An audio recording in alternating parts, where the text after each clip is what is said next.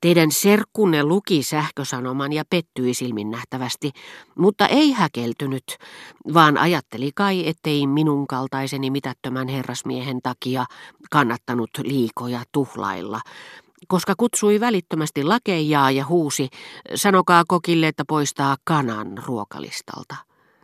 Ja illalla minä kuulin, kuinka hän kysyi hovimestarilta, entä eilisen häränpaistin tähteet, eikö niitä tarjoillakaan? Täytyy muuten myöntää, että särvin on siellä täysipainoista, sanoi Herttua, joka kuvitteli tämän tapaisia sanontoja käyttäessään, vaikuttavansa vanhan Ranskan aikaiselta. En tunne yhtään taloa, jossa syödään paremmin. Tai vähemmän, keskeytti Herttuatar. Se on vain terveydelle hyväksi ja omiaan minun kaltaiselleni raavaalle maajussille. Vatsa ei tule liian täyteen. Ahaa, jos te otatte sen dieettinä, se muuttaa asian. Eläköön terveellisyys, alas yltäkylläisyys. Eikä ruoka siellä sivumennen sanoen niin kaksista ole, lisäsi Madame de Germont, joka ei erikoisemmin pitänyt siitä, että kunnia Pariisin parhaasta keittiöstä meni jollekin muulle kuin hänelle itselleen. Kun ajattelen serkkuani, hän muistuttaa mielestäni niitä ummetuksesta kärsiviä kirjailijoita, joilta heltiää joka 15 vuosi yksinäytöksinen näytelmä tai sonetti. Niistä käytetään sitten nimitystä pieni mestariteos tai pieni mutta aito helmi. Sanalla sanoen ne edustavat juuri sitä, mitä minä en ole koskaan voinut sietää. Eihän Zenaidin ruoka huonoa ole, mutta sitä pidettäisiin keskinkertaisempana, ellei sitä pantaisi niin kovin säästeliästi tarjolle. Jotkut ruokalajit luonnistuvat hänen kokiltaan oikein hyvin, Jotkut toiset taas epäonnistuvat kokonaan. Olen joskus syönyt heillä todella huonosti, niin kuin saattaa käydä missä tahansa muuallakin. Seuraukset vain eivät olleet yhtä tuntuvat kuin tavallisesti, sillä vatsa reagoi loppujen lopuksi herkemmin ruoan määrään kuin sen laatuun. No hyvä, sanoi Herttua. Palataanpas taas asiaan. Zenaid taivutteli ohjaania tulemaan luokseen aamiaiselle, mutta vaimoni, joka ei mielellään lähde kotoa, vastusteli. Yritti saada selville, houkuteltiinko häntä epälojaalisti intiimin aterian varjolla isompiinkin kekkereihin, ja kyseli turhaan, keitä muut kutsuvieraat olivat. Tule ihmeessä, vannotti Zenaid, ja rupesi kehumaan aamiaispöytänsä antimia. Saat kaikkien aikojen kastan ja muhennosta, ja alkupaloiksi tarjotaan seitsemän herkkusieni muhennoksella täytettyä pasteijaa. Seitsemän herkkusienipasteijaa, huudahti Orjan. No sitten meitä tulee olemaan ainakin kahdeksan. Prinsessalta kului jonkin aikaa, mutta ymmärrettyään hän päästi naurunsa valloilleen, kuin pitkäisen jylinen Aha, meitä tulee siis olemaan kahdeksan, voi ihanuutta, olipa se hienosti muotoiltu, hän puuskahti, löydettyään repäisevän ponnistuksen tuloksena Madame Depineen käyttämän sanan, joka sopikin paremmin tähän yhteyteen. Orjan, kuulitteko miten hauskasti prinsessa asian ilmaisee? Hän sanoi, että se oli hyvin muotoiltu, mutta rakas ystävä, se nyt ei ole mikään uutinen. Minä tiedän erinomaisen hyvin, kuinka henkevä prinsessa on, vastasi Madame de Germont, jolla ei ollut minkäänlaisia vaikeuksia nauttia korkeuksien puheista, ei ainakaan silloin, kun ne ylistivät hänen omaa henkevyyttään.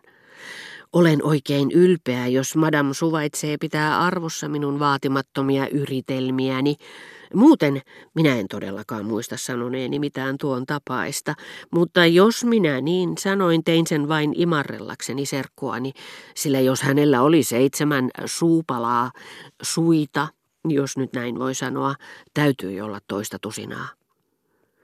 Sillä välin kreivitär d'Arbajon, joka ennen päivällistä oli vakuuttanut, miten mielellään hän olisi esitellyt minulle linnansa Normandiassa, sanoi minulle Agrijanten ruhtinaan pään ylitse, että hän ennen muuta haluaisi kutsua minut Rivieralle, koska hän siellä, tarkemmin sanottuna Pont le Ducissä, tunsi olevansa todella kotonaan.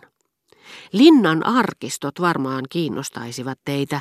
Sieltä löytyy äärimmäisen mielenkiintoisia dokumentteja, osia 1600, 1700 ja 1800 lukujen huomattavimpien henkilöiden kirjeenvaihdosta.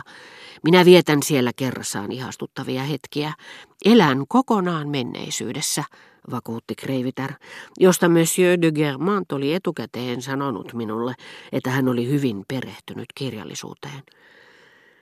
Hänellä on kaikki herra de Bornien käsikirjoitukset, jatkoi prinsessa puhettaan Madame de Dicourista, yrittäen näin kaikin tavoin tuoda esille niitä syitä, joita hänellä oli tutustua tähän lähemmin.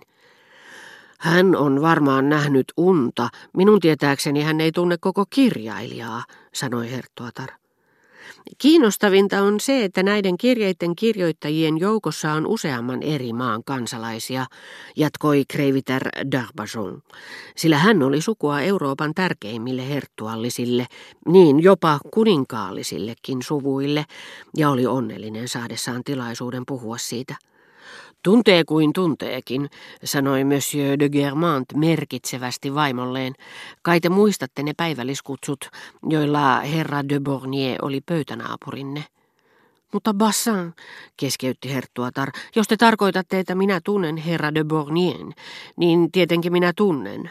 Hän on yrittänyt tavatakin minua jo monta kertaa, mutta en vielä koskaan ole saanut häntä kutsutuksi, koska minun olisi pitänyt sen jälkeen antaa desinfioida paikat formaliinilla.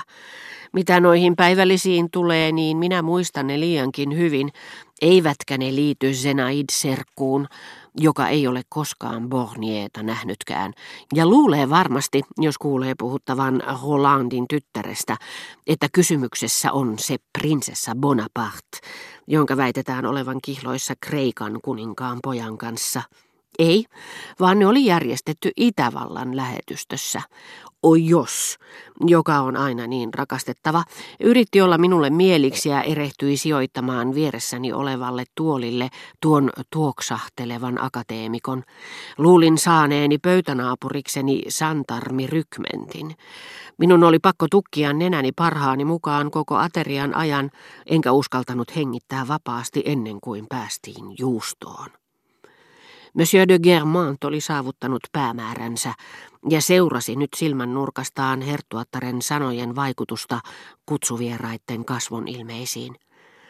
Mielestäni kirjeissä on jotakin aivan erityisen viehättävää, jatkoi kirjallisuutta harrastava rouva, jolla oli niin erinomaisia kirjekokoelmia linnassaan, ja kurkotti päätään välissämme istuvan Agrijonten ruhtinaan nenän editse.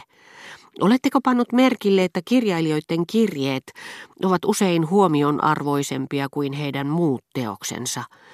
Mikä hänen nimensä taas olikaan sen miehen, joka on kirjoittanut Salambon? Mieluummin olisin ollut vastaamatta, jotta en olisi tullut pitkittäneeksi tätä hankalaa keskustelua, mutta tunsin, etten voinut tehdä sitä loukkaamatta ruhtinasta, joka oli olevinaan niin kuin olisi mainiosti tiennyt, kuka oli Salambon tekijä, ja antanut minulle pelkästä kohteliaisuudesta ilon sanoa sen, mutta olikin itse asiassa hätää kärsimässä.